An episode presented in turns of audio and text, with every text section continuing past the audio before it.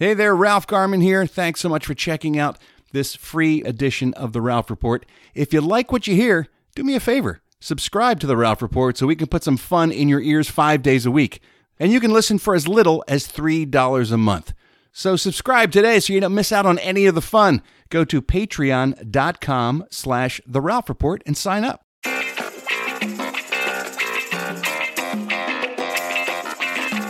Welcome to The Ralph Report with Ralph Garman. Well, hello there, boys and girls. Welcome to the Ralph Report for a Wednesday. It is May 29th, and we are back here in the Batcave to pour nothing but sweet, sweet loving into your ear holes. Ugh, Yeah, baby. that sounds gross. I'm your old podcast pal, Ralph Garman, and that voice you hear bemoaning the oh, fact that you're getting hot love poured in your ear holes it can only mean one thing. is the vice host himself, Mr. Eddie Pence. hey, everybody. Welcome, boys and girls. I hope you all had a wonderful holiday weekend. We are back. We are tanned. We're rested. We're ready here in the Bat Cave. And by the way, before we go any further, congratulations to the vice host himself, Mr. Eddie Pence, on his one year anniversary. Oh, is that today? Of being the vice host Oh. on the Ralph Report. It's been a quick year. A whole goddamn year we've been doing this, and look at us now. Look at that. You've been doing it longer with me than you've been doing it by yourself. Um, sure. I'm not sure if that math checks out, but if you say so, let me think. Uh, I started in January of 18, so it would be January to May. Yeah, yeah, exactly. Yeah, right. So there you go. Eddie Pence is uh, looms large in the legend of the Ralph Report. Apparently, And we're happy to have him here. I'm Um, happy. Happy to be here. Thank you, sir. A little quick business before we get on to today's show, which is always, I think, it's a good one. Uh, we've got the, the live stream event that happens every month for the three and four star generals. May has been a frantic month, as you can imagine, because I was on tour over there in the UK and Ireland, and just the holidays and nutness going on. So And what? school. and the school crazy month May has been. So we're getting to the live stream event a little bit late this month. How late you ask? Well, June. That's how late it's going to be.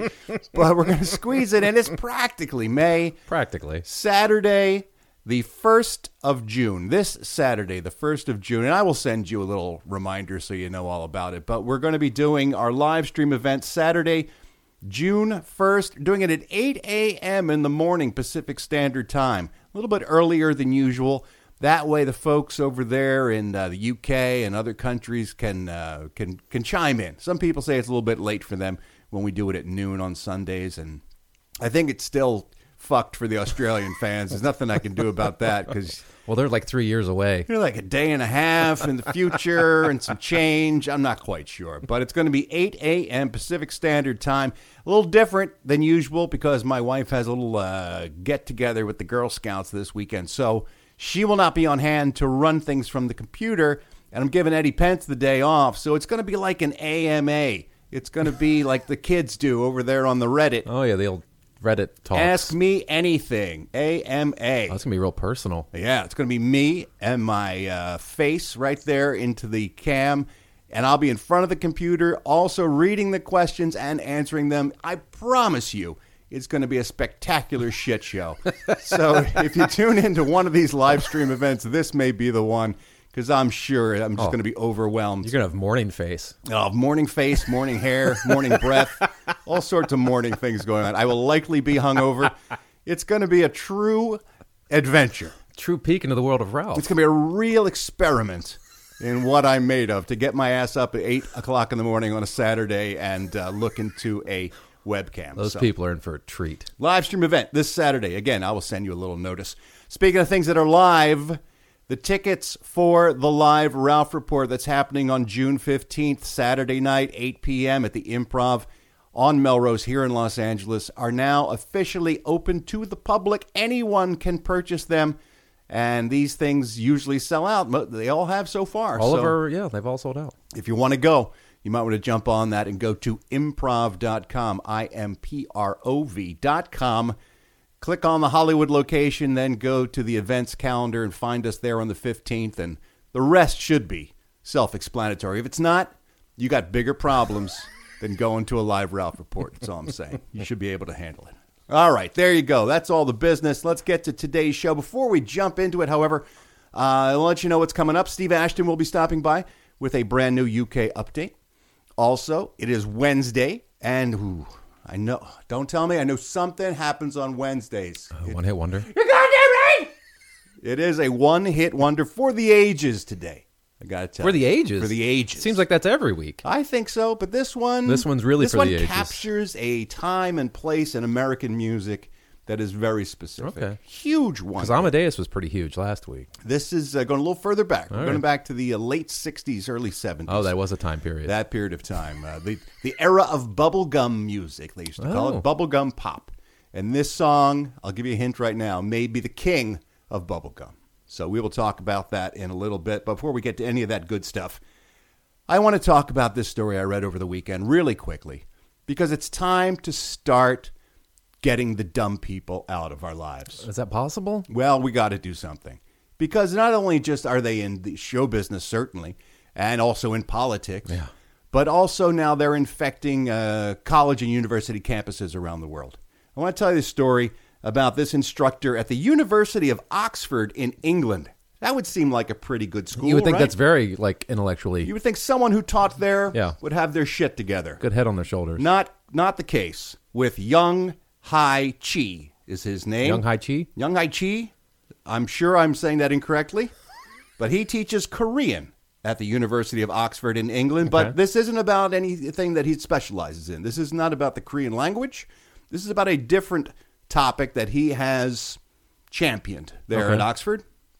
And he has been giving lectures about this fact. And he wants everyone to know that space aliens are breeding with humans. I saw this headline. Did you I see saw this? this headline. I didn't read the story. How could you resist? I saw the headline. It was like, well, if this is happening, I would like to know more about it. I it. don't want to know. Well, I don't want to know. Eddie, you'll be happy to know. These are your people, by the way. These are the ghost hunters and the UFOers and all those folks. So you should read up on this. First of all, I was surprised by this piece of fact, this factoid, that 6% of Americans claim to have been abducted by aliens. 6%. That's a lot. That's in the tens of thousands of hundreds Yes. of thousands of people. They claim that they've been abducted by aliens. And from their uh, descriptions, the experience does not sound pleasant. How could it? Many men have said they've had the sperm extracted from them. That sounds pleasant. Depends on how they do it, I guess. If they go straight for the balls, that would Men, women claim they've been impregnated. By an alien That's what this story or is all about. the sperm from the other dudes. Young Hai Chi Young Hai Chi. claims that they are uh, up there in their spaceships when they abduct these human beings. They're creating alien human hybrids. Do you want to know why? Why? Because this is their way to hedge against climate change, he claims. Oh, I'm all for that. I don't know why the aliens care about climate change, but that's not their. I'm planet. not sure either. Uh, usually, there's several reasons behind these fantasies when they say that aliens are impregnating humans. Yeah. Usually, it's because they are somehow become sterile on their home world and they're Right. looking to breed, They're trying to keep their pu- species. using women as incub- incubators. In this particular case, so are the Republic. sorry, sorry. I don't want to get. Didn't want to get political. Sorry. he says that the aliens and their abductions have risen in direct proportion to the increase in climate global global climate change. Uh-huh. This is based on the work of another scholar named David Jacobs, who was a retired Temple University historian there in Philadelphia, Temple University. He has written several books on UFOlogy. They actually have a name for that. And he runs the International Center for Abduction Research. Well, they need to research it. And he says that the uh, rates of abductions are rising along with the temperature on the planet. And so the plan of the aliens is to create a hybrid creature that can survive in hostile weather conditions. Okay, so they're not trying to do anything to correct the climate change. They're trying to make a hot uh, a, a life form creature that, can, live survive it. Yes, right, That doesn't need oxygen as pure as uh, right. They can humans breathe do. carbon dioxide. Can breathe carbon dioxide. Can Shouldn't uh, we be breeding with plants? That's true. That's what we should be breeding We with. Should. Fuck, fuck some celery. Also, we can withstand higher temperatures. You Yeah. know, usually the, the hot and the cold affects human beings now, Yeah. but once they figure out how to uh, to crossbreed us, It'll be fine. we're going to be fine. because that's actually how they well there's a the the whole uh, theory of the missing link is we were apes, and then aliens inserted their DNA into us, and that's how we became humans and evolved. That's from the one apes. theory. Yeah, That's that's, That's a theory. No, that's the theory By That's- lunatics. That's how it happened. And so this way, the uh, the temperature tolerant hybrids, as they're called, will be able to carry on the species of not only uh, humans but also our alien friends. That makes well. sense. Does it? No, because they, they, they created us from the ape. They took the ape DNA with, combined with their DNA to create humans, and now they made the human species, and now they're coming back to make sure we can survive our own stupidity, and so they're reinserting more DNA into us to make us. Well, let me ask you about some of the the, other side effects of climate change, like the rising tides as the as the- Gills? as as They're going to put gills on us. as the as the water starts to swallow up the land masses. How's that going to help these temperature tolerant hybrids? gills and webbed feet. All right. How about all the other creatures and critters that exist on the planet that are crucial to our ecosystem and our food Well, chain? they'll just naturally evolve the way they have. oh, will they that quickly? Right. They're going to just evolve overnight. Well, no, maybe Suddenly, cows are going to be able to swim. Then put gills on the. This this this story is fucking ridiculous Well, on every Well, level. maybe they'll breed with the cows. I want Oxford to remove this guy. Is what I'm getting at. Don't let him spout this garbage to impressionable young British minds. He's got to be. It's something to think about, chew on. If you want to know why we don't see a lot of half humans, half aliens walking around in the street, Why? Well, uh, Professor Chi or Chai says that's because they're hiding them. Oh, The first generation hybrids still have physical features distinctive to aliens, but the second generation are almost indistinguishable from humans, although they carry at least one fourth of alien how genes. How quickly does a generation turn over? It's Well, like it's like fruit flies, like a day. You don't know how quickly aliens breed. Who knows what they're doing up there in those spaceships? And uh, by the way, the aliens and the hybrids are already walking among us. Oh, I believe that. So you could be your neighbor. It could be Cardi B. It could be anybody. Is there a better excuse for Cardi B to exist Exactly, other than she that? could be part alien. There you go. So all I'm saying is So you breathe through your pussy. pussy breathing. You don't need those lungs anymore. She's got gills down there where they count. Oh. Look, I'm just saying, throw a net over this guy and drag him off the University of Oxford campus. That's all I'm asking. It shouldn't be on a. It shouldn't be on a place of higher learning. He should have his own website, and you can just pay a fee right to listen to. Put him someplace where I can actively ignore him and I don't have to be subjected to him. But, I, I- just I read it over the weekend. I said, well, you know what? Let's just call it a species. Let's just say throw in the towel and say we had a good run, but look, we're too stupid to live anymore. Well, well, that is definitely true. Well, we we I think we're dumber than we've ever been, No, that's I agree. and and we're paying the price now, both on a global scale, but also just just on a daily scale, just having to put up with these assholes. Jesus Christ! I think when they created college and the, the, the marketplace of ideas, I don't think that's what they had in mind. yeah, let's save. I mean, let's save it for the real marketplace of real ideas, not the bullshit ideas that guys like this Korean teacher is now talking about human biology crossed with aliens up in their spaceships. Can we agree on that much? I guess. All right. Let's get to your phone calls, Garmy. You guys don't spout such nonsense. No. When you contact us, you got good things to say. And that's why I read all your emails at ralph at the ralphreport.com or Eddie or Steve. You can reach us all at that email address. And I love it when you leave us voicemail messages. You can do that 24 hours a day, seven days a week at the Ralph Report hotline. You know the number 1 833 Hi, Ralph. Love to hear from you. Come on. Drop me a line, won't you? I listen to every single one of them and then I grab a handful of them and we throw them here at the top of the show in a segment called Garmy on the Line. The telephone is ringing. The garbage on the line. Gonna play your calls now and see what's on your mind. You know, it just dawns on me I was uh, remiss in not asking you how your holiday weekend was, Eddie. it What'd you nice. do? I went to my buddy had a barbecue. We went down there and had a little in El Segundo. Had a little barbecue, a little cookout. El Segundo. Yeah. You know, in Spanish, that means the second. Does it? Yep. I didn't know that. It is. I don't know why they would name a place. We're number two. We're number two. I think it's because sometimes when you drive by El Segundo on the freeway and you go, oh, is that number two? I think that's why you, they're called the second. It is right under the airport. It is. Uh, I also noticed you tweeted me. I did tweet at you. I did. Some Did straw- I happen to see a plate of strawberries and whipped cream in it front of you? Strawberries. It was a layer of graham crackers, a layer of whipped cream, and a layer of strawberries. How about that? And I was everyone was eating, and you're like, you know what, Eddie? I'll be an adult, and I will try it. And I, I, I did take. I didn't. There was a lot of strawberries on it, and I pulled out half the strawberries because there was just too much strawberry.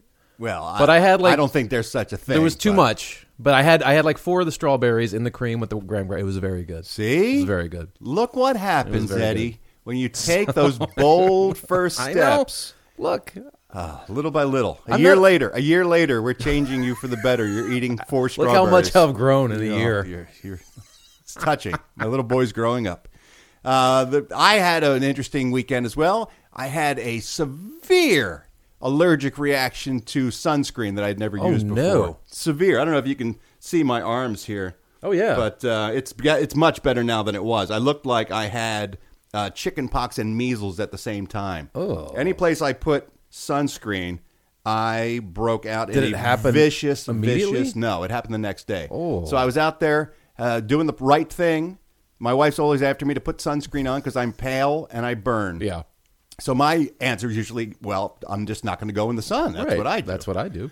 And uh, the kid wanted to go out, and we were going to the park, and so I slathered on some sunscreen. And I don't have a regular sunscreen; I just grabbed whatever was in the drawer, Right. and I put it on my face and neck and my arms, and I was uh, covered up for the most part, and everywhere else, so I didn't really need it. And then the next day, I woke up and I said, "Oh my God, I have the plague, Oh, my- or something worse." Yeah, you can see it's still on there. Yeah, Wow. Well, they're much less angry now than they were. Now they're just kind of spots, and they are slowly fading. But it was uh, it was a night. was it itchy? Just Yeah, oh yeah, Oh, oh, sure, yeah. Oh man, It was everything. So I was like, oh, here's my holiday weekend, scratching and itching, looking like a leper, You finally give yourself some time off. scaring small children and animals with the pox that I was carrying around. It was uh, it was oh not man, ideal. that sucks. But I'm glad we brought up the food because Joey called in.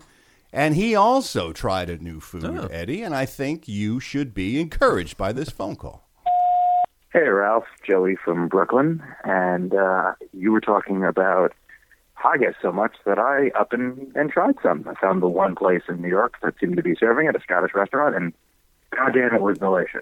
Now, Eddie probably wouldn't like it, but it was it was so good, and I am so jealous that I can't have it as a burger, like you said you had. Yeah. Um, had a Scotch egg, like all the Scottish food was amazing. So you turned me on to something I probably would never have tried otherwise. So good on you, and I, I owe you one. No envy.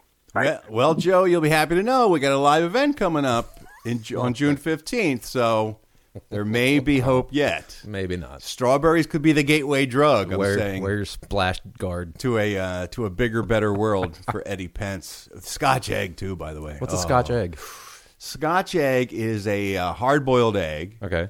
that, that they surround in uh, like uh, like like the black pudding, like a, Oh, almost the like blood, a haggis thing. the, the coagulated blood. and then they fry it up, and then when you cut Oh. into it, they exit the center, and you get like all the sausagey stuff on the outside of it. yeah, it's pretty magical. Uh, we've talked about fecal transplants on this We show. have. the the In- in ripples, depth. the ripples of that conversation are still carrying on to this day. Andrea called in from South Jersey, and she is an actual medical type person, unlike Chin Hi Ho or whatever we were talking the about with the goop person, aliens. the medical- Yeah, she's she's doesn't she doesn't believe in alien hybrids. She's a real medical person. She's got some information to share, and we mocked it so mercilessly. And now I feel bad, and I feel it's my obligation and duty to share some real medical information about fecal transplants. That's all you did there. So I'm going to let uh, Andrea have her say so here on the Ralph Report. Hey, Ralph. Andrea from South Jersey, four star general. I am a nurse educator, um, and I'm calling about fecal therapy. So, fecal therapy has been around a lot longer than just for C. diff. It actually started with um, treating colitis and Crohn's disease. And the stool samples are sterile, so you don't shake it in a in a blender or whatever that crazy doctor was telling you to do on the uh, on YouTube. But so, but it's been around for a while, um, and it actually has really good success with Crohn's and colitis. And the C. diff came about about two or three years ago. And C. diff is caused by taking antibiotics, and you wipe out your gut flora. So that's why you should always take a probiotic um, with an antibiotic so you don't get C. diff, but a lot of doctors don't tell you that either. So, but fecal transplant therapy is really an amazing thing without having to do the medication that people with Crohn's and ulcerative colitis have to do. But a lot of people don't know about it.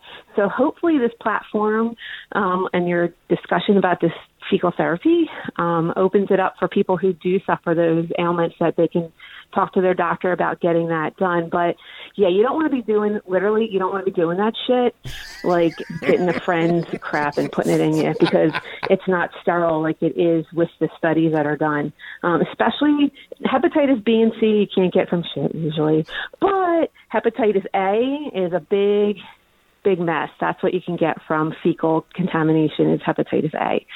So, um, just want to put that information out there.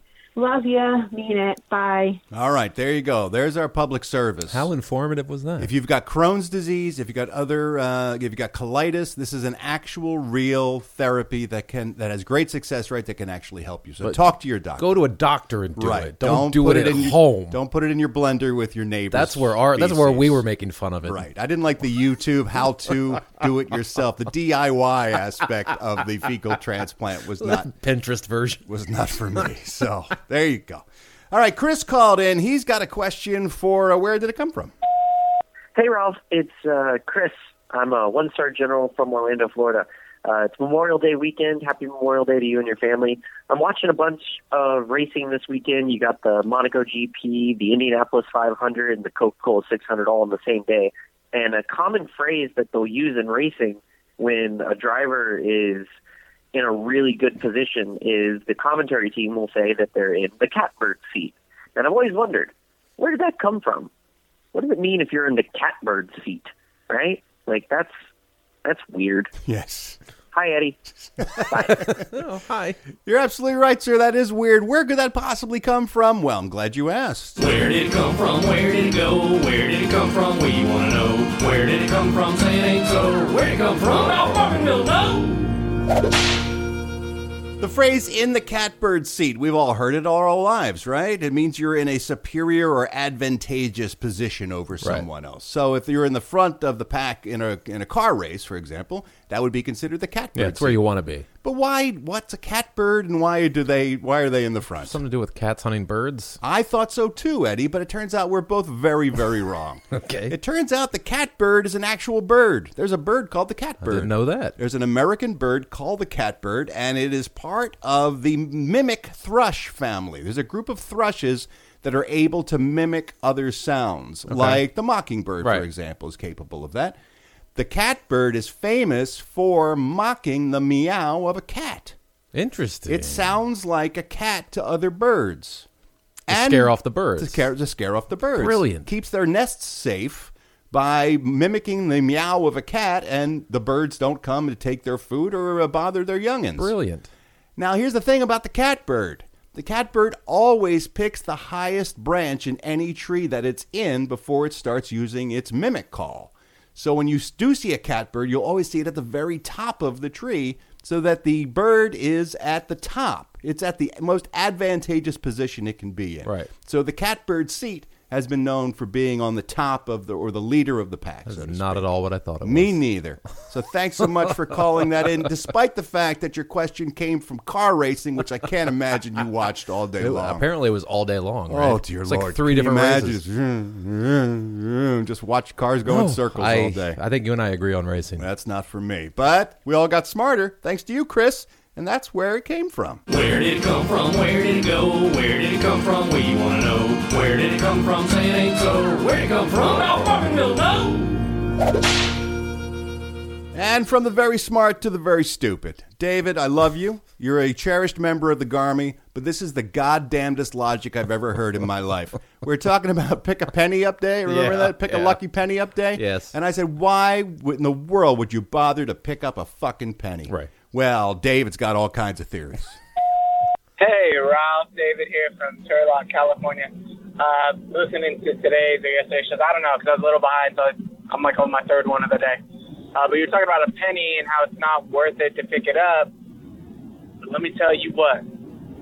Okay, if it takes about, what, two seconds to pick up a penny, That's one penny every two seconds Mhm. for 60 seconds. Okay. Well, that's 30 cents a minute Mm-hmm. times 60. That's $18 an hour. And times 60 is 60 minutes in an hour.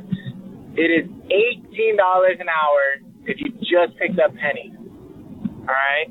I don't know about you, but a lot of people don't make $18 an hour. So it is literally worth your time to pick up every penny you see. Anyway, love you. Mean it. Bye. David says you'd be making eighteen dollars an hour if you pick up every penny you see. If it's floor like wall to wall pennies, That's my point. Then if you're in a room full of pennies, I would pick up all those pennies. Then yes, knock yourself out. Bend over and pick up all the pennies if you're knee deep in a room full of pennies. But how many times you run across that situation? You couldn't find eighteen dollars worth of pennies in like a month. How many times have you found a penny in your life? Tops. A hundred, maybe? Maybe. In a lifetime, you've found a hundred pennies on the ground? Oh, that's logic I can't even get that behind. how I can't even drunk get are behind. you that you think that's a viable, a viable Job. job, a way a way to increase your income? David, I love you, but you're nuts. That is insane. That's Dave. ridiculous. I can't even get behind that.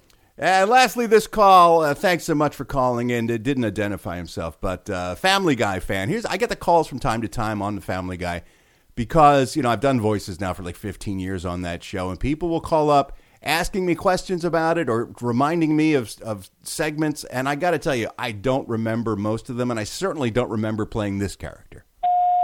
Hi, Ralph.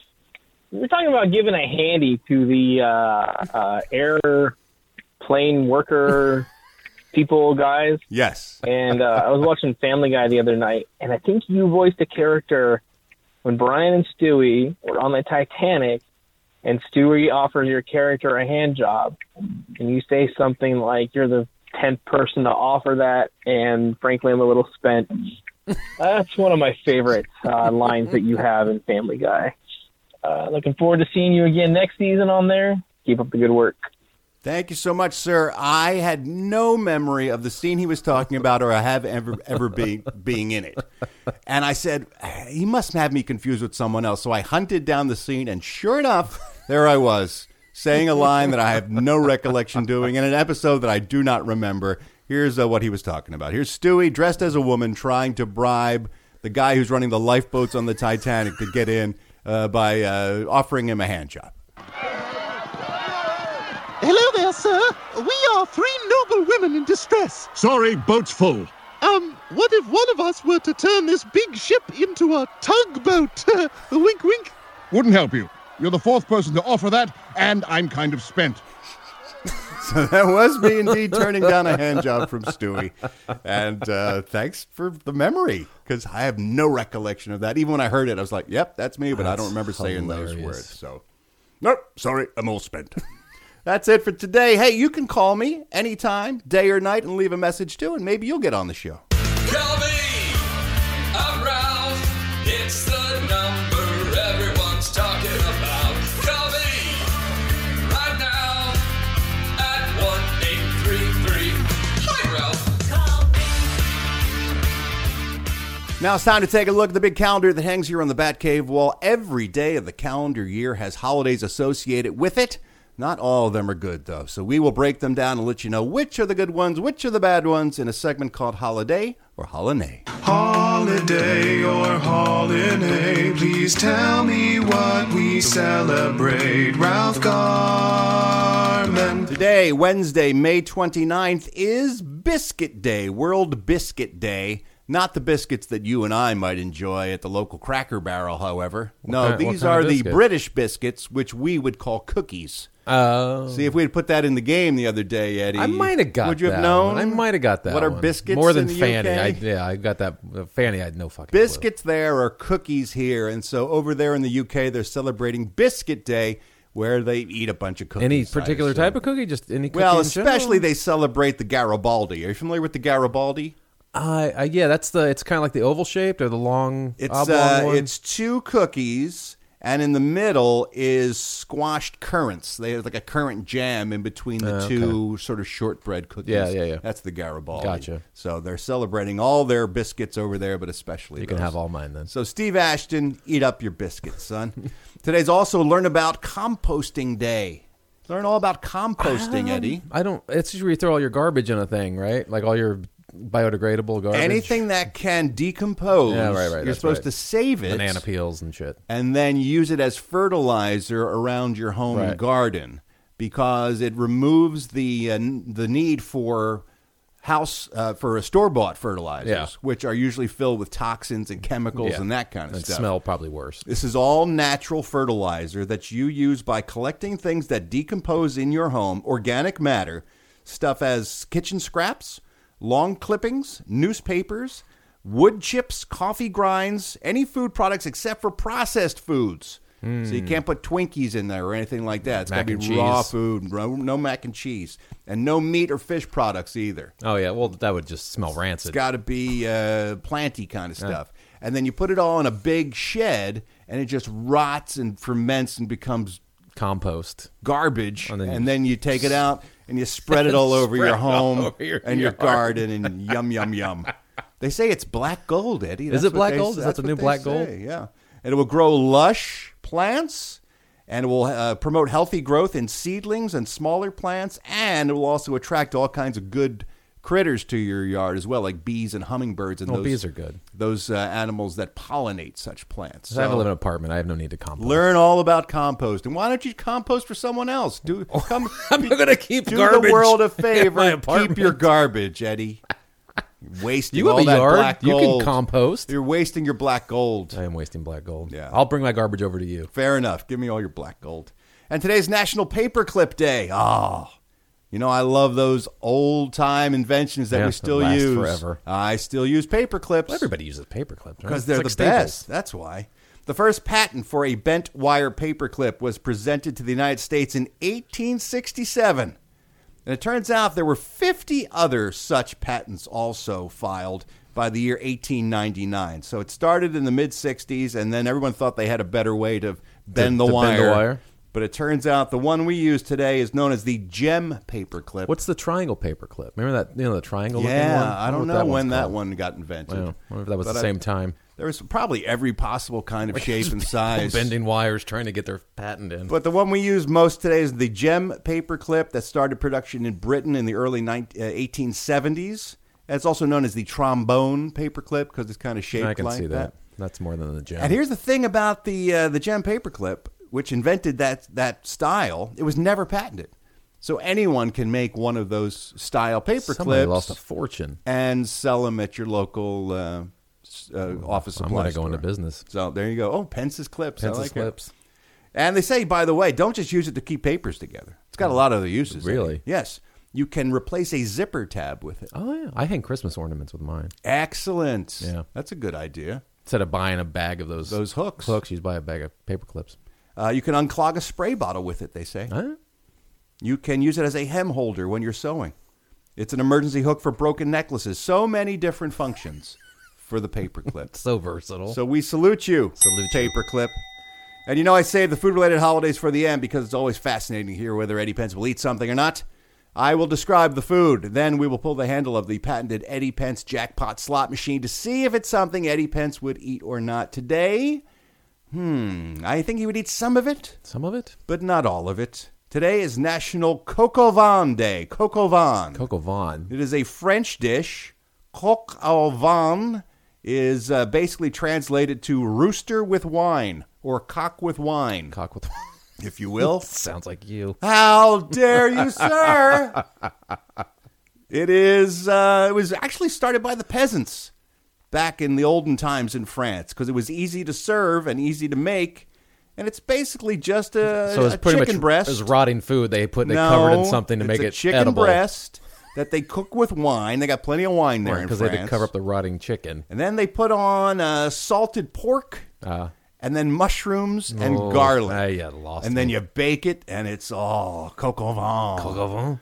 Turns out that even Julius Caesar used to eat it back in the days of Gaul. So this actually goes way back to the Roman Empire. Oh. And then the French perfected it and carried it forward, and uh, now it's, So it's considered chicken- quite the quite the haute cuisine, as they say in chicken the twentieth first with century. wine on it.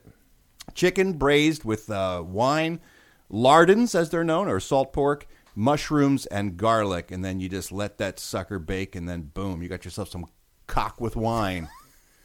Eddie Pence, don't tell me you don't like a little cock with wine once in a while. Once in a while. Sink your teeth in a little, Little cock, with wine. Pour, pour some wine on some cock. Time to pull the handle and see what Eddie Pence will do. I think we all know where we're going with this, don't we? Go. One cock, two cocks. Oh, no Yeah. cock with wine for Eddie. Well, he doesn't no. drink wine, so. Don't drink wine. How are you going to get the cock in him without the wine? right? There's a question we've asked many times. Yeah, and the mushrooms can get bent. Yeah, so Eddie's not eating the cocoa vine. No, but you uh, have mine. The rest of you, saddle up to your nearest French restaurant and scarf down some cock with Cock- wine. cock wine. And that's been today's holiday or holiday.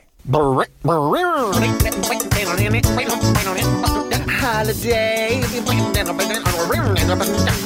Or holiday, nay, nay, nay, nay. Now it's time to take a look at all the entertainment news with a segment I call the Showbiz Beat. Congratulations to Aladdin. Must have rubbed his magic lamp and asked to be a monster at the box office because that's what he got. Over $110 million on Memorial Day weekend. Wow. For Disney's new live action adaptation of one of their animated classics. Aladdin soared far above the competition, making, uh, well, in the four day weekend, they say it's closer to $115 million when you factor it Yeah, they in. projected like hundred, I think. Yeah, over that. yeah. Outperformed. It is the fifth highest Memorial Day weekend total ever, topping X Men Days of Future Past in 2014. And um, Disney still holds the record for the holiday, by the way, with Pirates of the Caribbean at World's End, Hmm. which opened in 2007, and that made 139 million dollars at the box office. So, but uh, in terms of what it means for Disney, it just means that their gamble on making live-action remakes of their animated Well, classic is still very viable. Dumbo hit the. Here's my thing, and I, this is a theory I put out before, and people may not buy it, but I think it holds true. When your main character is a human in one of those animated cartoons, it's much easier to translate it to live better. action than if it's an animal lead. Dumbo, for example, it'd be hard to get more charming than the hand drawn animated version of Dumbo. The makes sense. CGI version doesn't have the same soul to it for It some makes sense. But if you're a live action person, I guess you can pull it off. Yeah. Even Jungle Book, which was a hit, had Mowgli at its center. Yeah. Now, I guess The Lion King will prove me wrong on that theory because that's solely populated with animals. Right. But That looks incredible. it does look amazing, yes. And I'm sure it will do very, very And the well. story is it's just a great story. And great music, too. So people will show up for that in a big way. So congratulations to Disney. I'm glad they're finally making a couple bucks over there. They were struggling. This was bad news over the weekend. Stan Lee's former business partner was arrested. Yeah, I you see read this? about that. Uh, Keya Morgan is his name, not his real name, by the way. His real name is uh, K. Arash Mazari. And he was arrested in Arizona on Saturday on charges of elder abuse by the Los Angeles Police Department.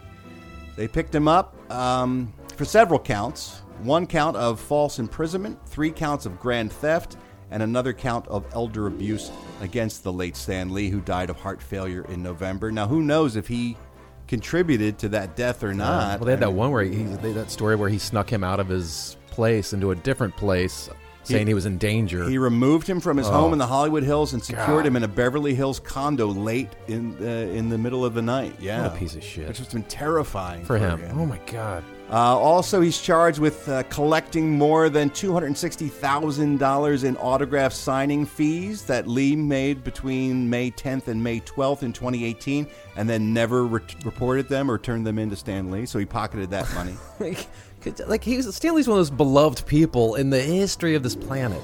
Well, this guy and to do that, that's. According to the LAPD, he was in it for the long con. He started working his way into his good graces early on years ago and uh, was just slowly sucking money and, and life force off What a that piece of shit. So he's being extradited to uh, Los Angeles to face those charges, and I, I hope they throw the book Yeah. at him. All right, speaking of throwing the book at people, oh, finally, I'm getting some news about Operation Varsity Blues. It had been a, a while for me. I don't want your life. Yeah. it has been a dry spell. Uh, this is awesome. They're saying that Lori Loughlin's daughter, Olivia Jade, reportedly fully knew what her parents were doing to get her into USC. Oh. Yeah. Now, up Oh. until now, the story had been the kids had no idea what was happening. And they they said they didn't know what they were doing. Yeah, right. But the source says Olivia fully knew what her parents did to get her into USC, but she didn't think there was anything wrong with it. Here's the thing: she didn't get into any other California schools, and that's why they felt desperate to try to bribe her way into USC. Wow. So, because that totally debunks uh, their story. which was we thought we were just donating to a charity. Right. We had no idea. Wow. So if she gets put on the stand, that would be She fascinating. fucking sent them up. I wonder if you're legally obligated to give witness against your parents. I know a husband and wife don't have to do it, but I wonder if a kid can be forced to, To testify testify, against their in, parents. in their parents' case. I don't. If that's the statement she gave, I mean, how can you ignore that? Should be interesting. Olivia Jade also, according to the same source, desperately wants to get back into USC. She's been removed from the school until this uh, investigation comes to a conclusion. And she would like to return to school. Why? Because she says she wants to prove that she's learned life lessons and is growing as a person, and she wants people to think she's interested in her education. She thinks it might help with her brand. Did she put out a video saying she didn't care about school? She did indeed several videos. Here's a little audio from one Oh, video where she was uh, doing her morning routine I don't want to wake up. I don't want to go to school. I hate school. But but it's so not fair for me to say. My school is super chill and cool and nice to me about working, and they're super supportive with my job and stuff. I like my school. I just don't like school in general. There you go. She's serious Oh, about her education. Let her go back to school oh, they let spot. me. They let me do my Instagram influencer job. That's why I like them. But I have no real interest in oh, school. Oh, God. Yeah. Let's let's finish this off. Lamar Odom is in the news. For what? Legendary NBA Sex ranch coke snorter customer. Lamar Odom. He has now written a book that he wants to be turned into a major motion picture. He thinks his life story warrants a major motion picture. Does it? No. The book is called Darkness to Light, and he says in the book he talks about everything from drug addiction to sex addiction to his failed marriage with Khloe Kardashian. And he says he would like that book to be turned into a major motion picture so he could see his life story up there on the big screen. No. I say no. Fair enough. In a related story, he was on The View talking about his book, and he claims that he did not take any drugs at that brothel in Nevada when he OD'd in 2015. Then how do you OD if you don't well, take any I'm drugs? glad you asked, Eddie. He said the late owner of that brothel, Oh, that guy. Dennis Hof, tried to kill him, tried Why? to poison him. Why does he want Odom dead? Well, Why? Even Lamar has to admit, I don't know what he had against me. what? But I didn't do drugs that night. I don't know what he had against me, but he tried to kill me, says Lamar Odom. Hmm, let me see who I believe in this story. How convenient, by the way, that the man he's accusing Is is, dead. dead. so he can't really defend himself. Who's more trustworthy in this situation? Hmm. If Lamar Odom's at a brothel in Nevada being given the VIP treatment, what are the odds that I think he's not doing any drugs while he's there? no, he wanted a fully sober experience Yeah. in the champagne room Oh with the hookers. God. I'm sure. Yeah, he, uh, by the way, when he was picked up after ODing and they took him to the hospital, he was found with cocaine in his system, but Lamar claims he didn't put it there. He doesn't know how it got there. It wasn't him. Hmm. Now, also, police investigated the incident and said prostitutes at the Love Ranch told them they heard Odom snorting something before the OD, but apparently, according to Lamar Odom, it wasn't cocaine. No, well, Might what? have been vitamin B. It could have been vitamin B. It might have been a fecal transplant. He might have been taking feces up his nose. His Crohn's was acting. Because his Crohn's was acting up. You don't know, Eddie. You're so jaded. I shouldn't judge. You're I so shouldn't. cynical. That's my bad. Take the man at his word. I will. for I believe him now. I want to see the movie now. All right. Are you a fan of Eddie Money? I do like Eddie. I Money. love Eddie I Money. like Eddie Money. Money's one of my favorites. Let's hear a little Eddie Money.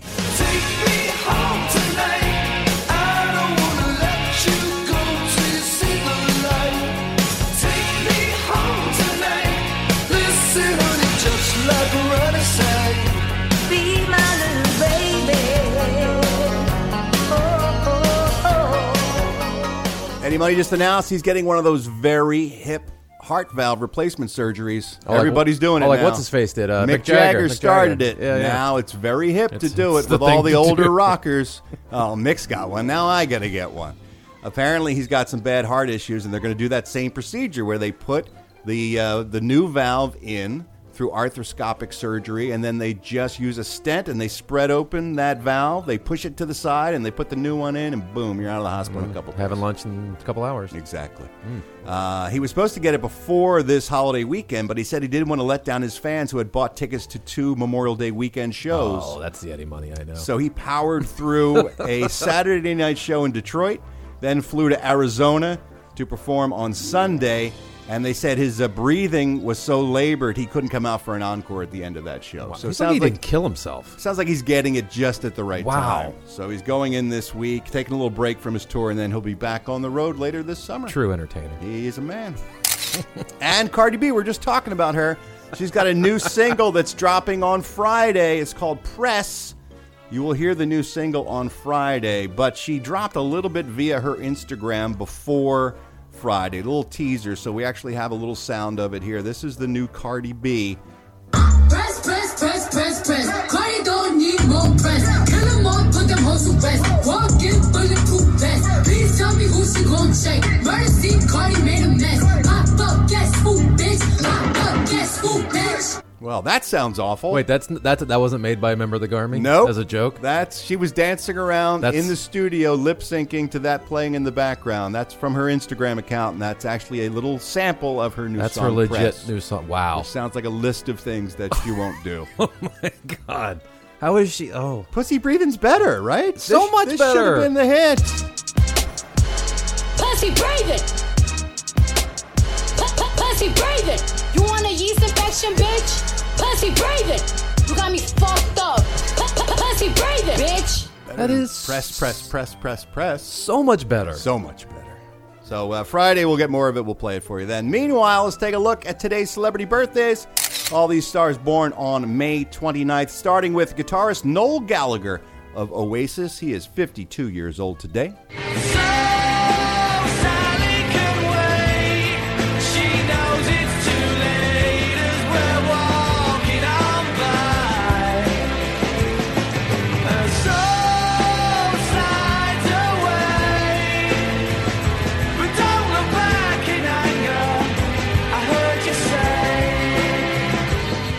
Love that damn song. Yeah, they they were so good. Too bad they hate each other. Don't get in a band with your brother. Don't We've do said it. this many times do on the it. Ralph Report. It never ends well. Actress Annette Bening is 61. Actor Rupert Everett is 60 years old today. Singer Gary Brooker of the legendary 60s band Procol Harum is 74 years old today. Best known probably for their song. We skip the light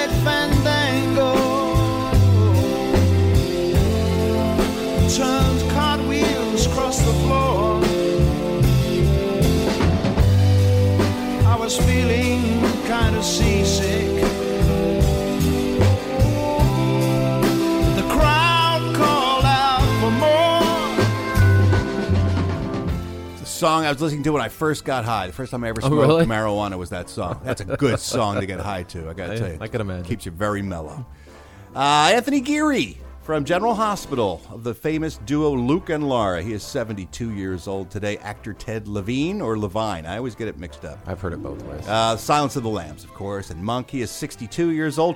Composer Danny Elfman. So funny now when you see these celebrity birthday lists. He is listed as composer. Yeah, Oingo Boingo. Versus from Oingo Boingo. Uh, his work in movies has now usurped his position as He's a like rock and pop legend. He's number two behind John Williams. I know, he's amazing. And he gave us this legend, of course.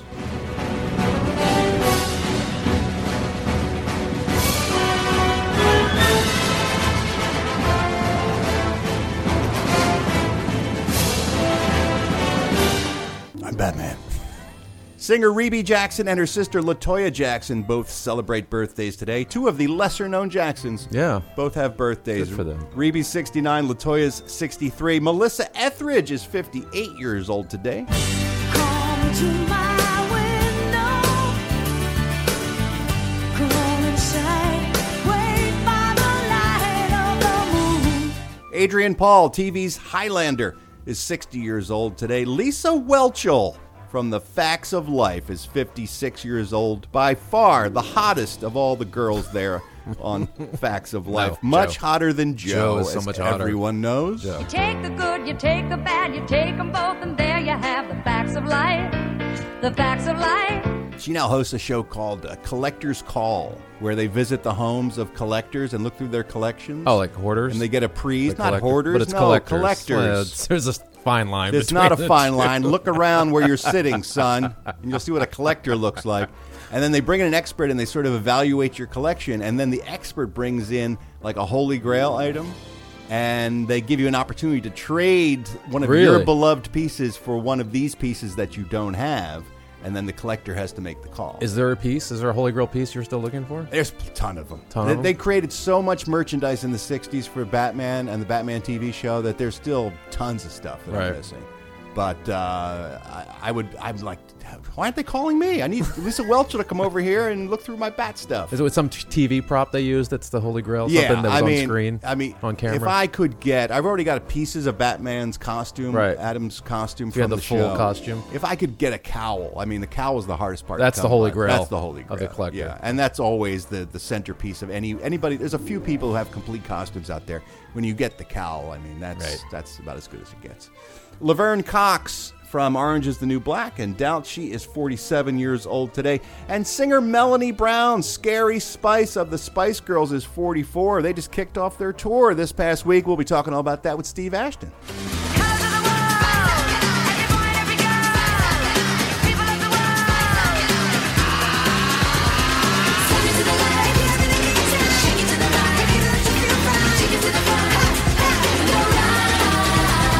That's it for today's celebrity birthdays. I'm Ralph Garman. I'll walk the showbiz beat. And speaking of Steve Ashton and the Spice Girls, Steve Ashton stopping by today with a brand new UK update. Oh, Steve. Oh, Ralph, you're the man who makes the Winklevoss twins look like the Olsen twins. oh my God! I tell you what, the Spice Girls are all over it this weekend and this week. Yeah, big debut of their world tour.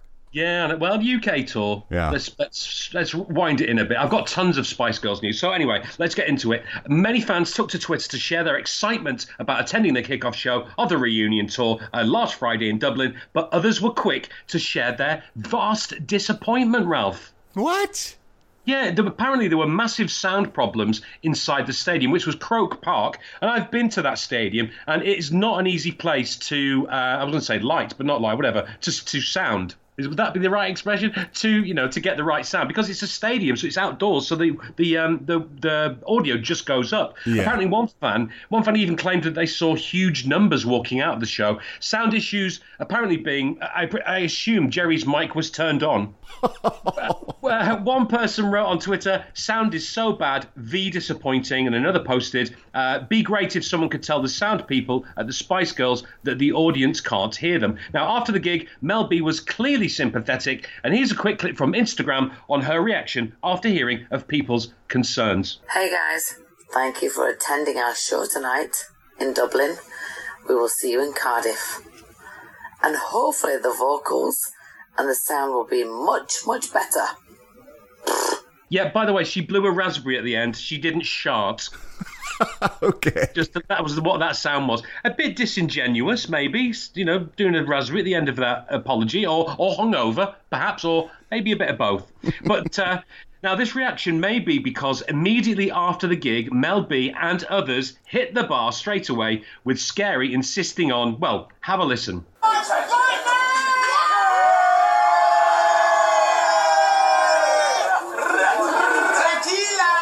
So that Instagram post is her demanding shots right now. Hang on. Shots right now. She could incorporate that into a song, couldn't she? I mean, it could go, I don't know, shots right now, spank my hairy crotch. I need somebody with a vice like clutch. I don't know, something like that. Now, her bizarre behaviour was foreshadowed a little bit earlier in the gig when she exclaimed on stage that, and I quote, we're having a fucking great time, and uh, the, ju- the group chatted to the crowd. She continued by shouting, cut the crap, before making a bizarre comment about racism. And here's that final clip. Everyone knows I'm racist. I'm allowed to be a black. Yeah, so in there, you might not be able to pick it out because of the crowd noise, but she said um, she was allowed to be racist. Uh, everyone knows I'm racist. I'm allowed uh, because I'm black. Huh. One too many ciders, I think. Quite the weekend for old Scary Spice. Now, the Spice Girls tour continues next Monday in Coventry, although Mel's, Mel B's tour continues in Dublin at the Guinness Brewery Tour, the Jameson Distillery Tour, and the Hairy Lemon Pub.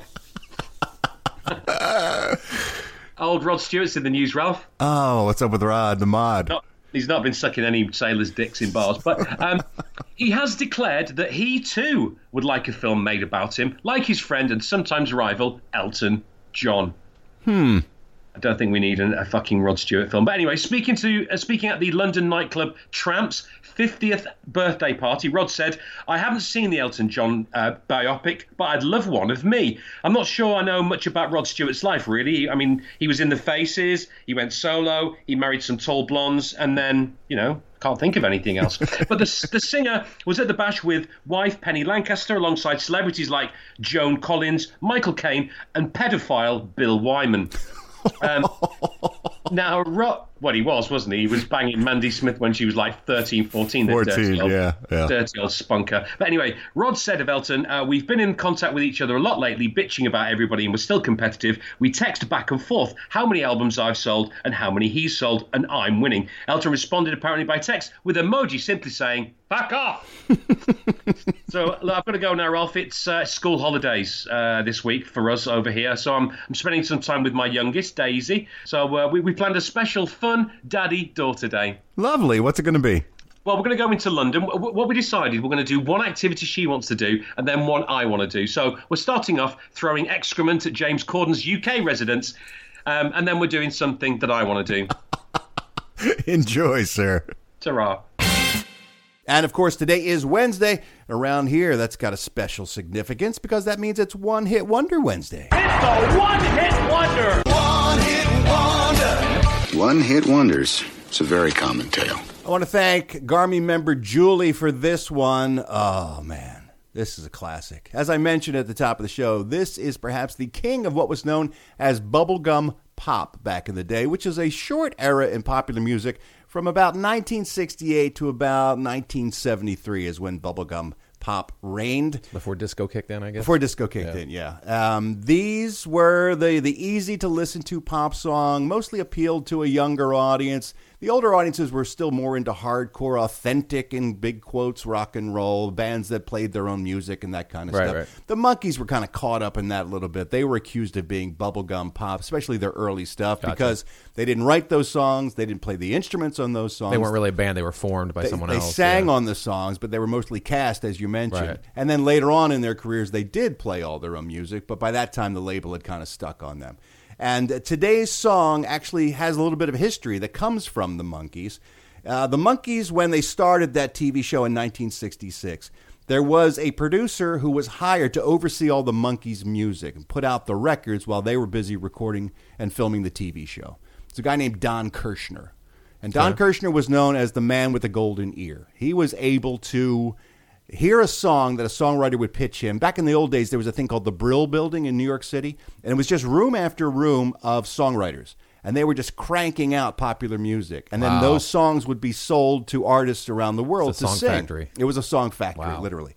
So he used to work with a lot of people out of the Brill Building, and he would take songs that were being written by young artists, and then he would place them with singers. So with the Monkees, for example, he took songs being written by Carole King, Neil Sedaka, uh, Neil Diamond. There's a lot of legendary songwriters that were turning up pop songs for the Monkees to record for their albums and their TV show. Here was the problem with working with the Monkees. The Monkees wanted to be a real band eventually. They wanted to have control over their own music. Mhm. And they got into fight after fight with this producer named Don Kirshner. So much so, in one meeting, Mike Nesmith of the Monkees put his fist through the wall of a hotel room, saying to Kirshner, That could have been your face. Wow. There was a lot Oh of animosity between Kirshner, who by all accounts was a very arrogant prick who thought he knew better than everyone else, and the Monkees he was working with. And they were keep in mind, everybody's making a ton of money Yeah. off Well, of he probably had a god complex, Right. Sort of. yeah. And they very much wanted to be authentic rock Yeah. stars. And so the pressure on both sides was probably a little bit out of whack. And eventually Kirshner was fired from the enterprise because the producers thought the Monkees were more important to the Monkees than Don Kirshner was. was. So what happens to him is he moves on and he says, I want to do the same thing. I still want to work in television, but I don't want to deal with these young assholes like the Monkees that he had to deal with. Right. So what he did was the next best thing. He got a TV band that was made up of completely fictional characters. and that fictional band was known as the Archies.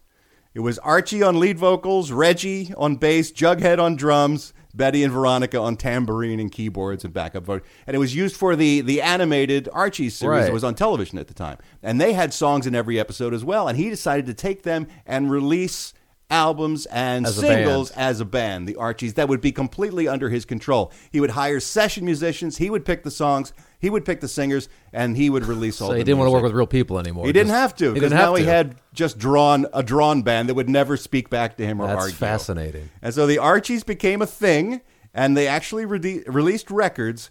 And this one in particular was released in 1969 and became a number one smash hit around the world. But only, he was very smart, he played the song to DJs around the United States before he told them who the band was. And so they listened to it and they got hooked. And then he told them afterwards it's that cartoon band, the Archies from Saturday mornings. Oh, but by that point, it didn't matter, and they started playing it, and it was a smash everywhere, as I mentioned. It was number one in Austria, Belgium, Canada, Germany, Ireland, Norway, South Africa, Spain, the UK, and here in the United States. The song, as you may have guessed by now, was called Sugar Sugar. It was by the Archies, and it's the first and only time a fictional band has had a number one hit in America. Wow, that's music history. Here's a little taste of Sugar Sugar by the Archies.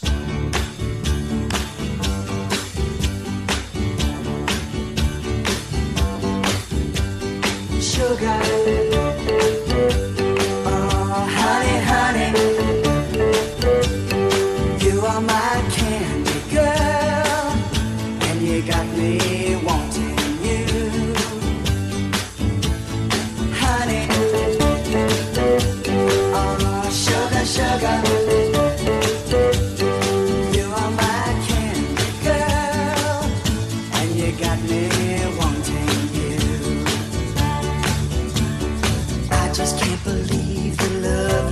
Of loving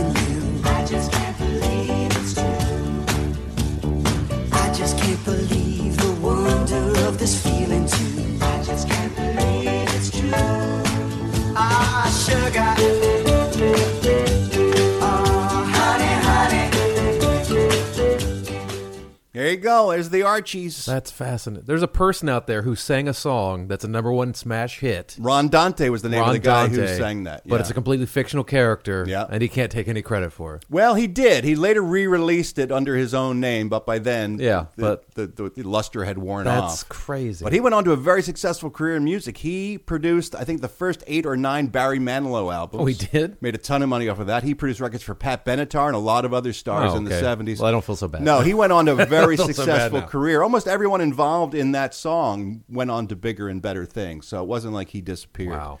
Though he did have a short stint after the Archies of also singing lead for another fictional cartoon band from a series called Charlie Chan and the Chan Clan. And there was a band called the, the Chan Clan, and he was the lead singer for that band as well. So for a while, he was a cartoon singer. He was the go-to fictional. singer. Exactly. Julie, thanks so much for suggesting that smash hit from the era of bubblegum music. I appreciate it. That was today's one hit wonder. It's a one-hit wonder. One-hit wonder. One hit wonders. It's a very common tale. That's it for today's show. Thanks for joining us. Come on back tomorrow when it's Thursday. That means time for Ralph Sex University. Steve Ashton will return this time with Ask a Brit and all the usual nonsense. Meanwhile, always remember I love you. I mean it.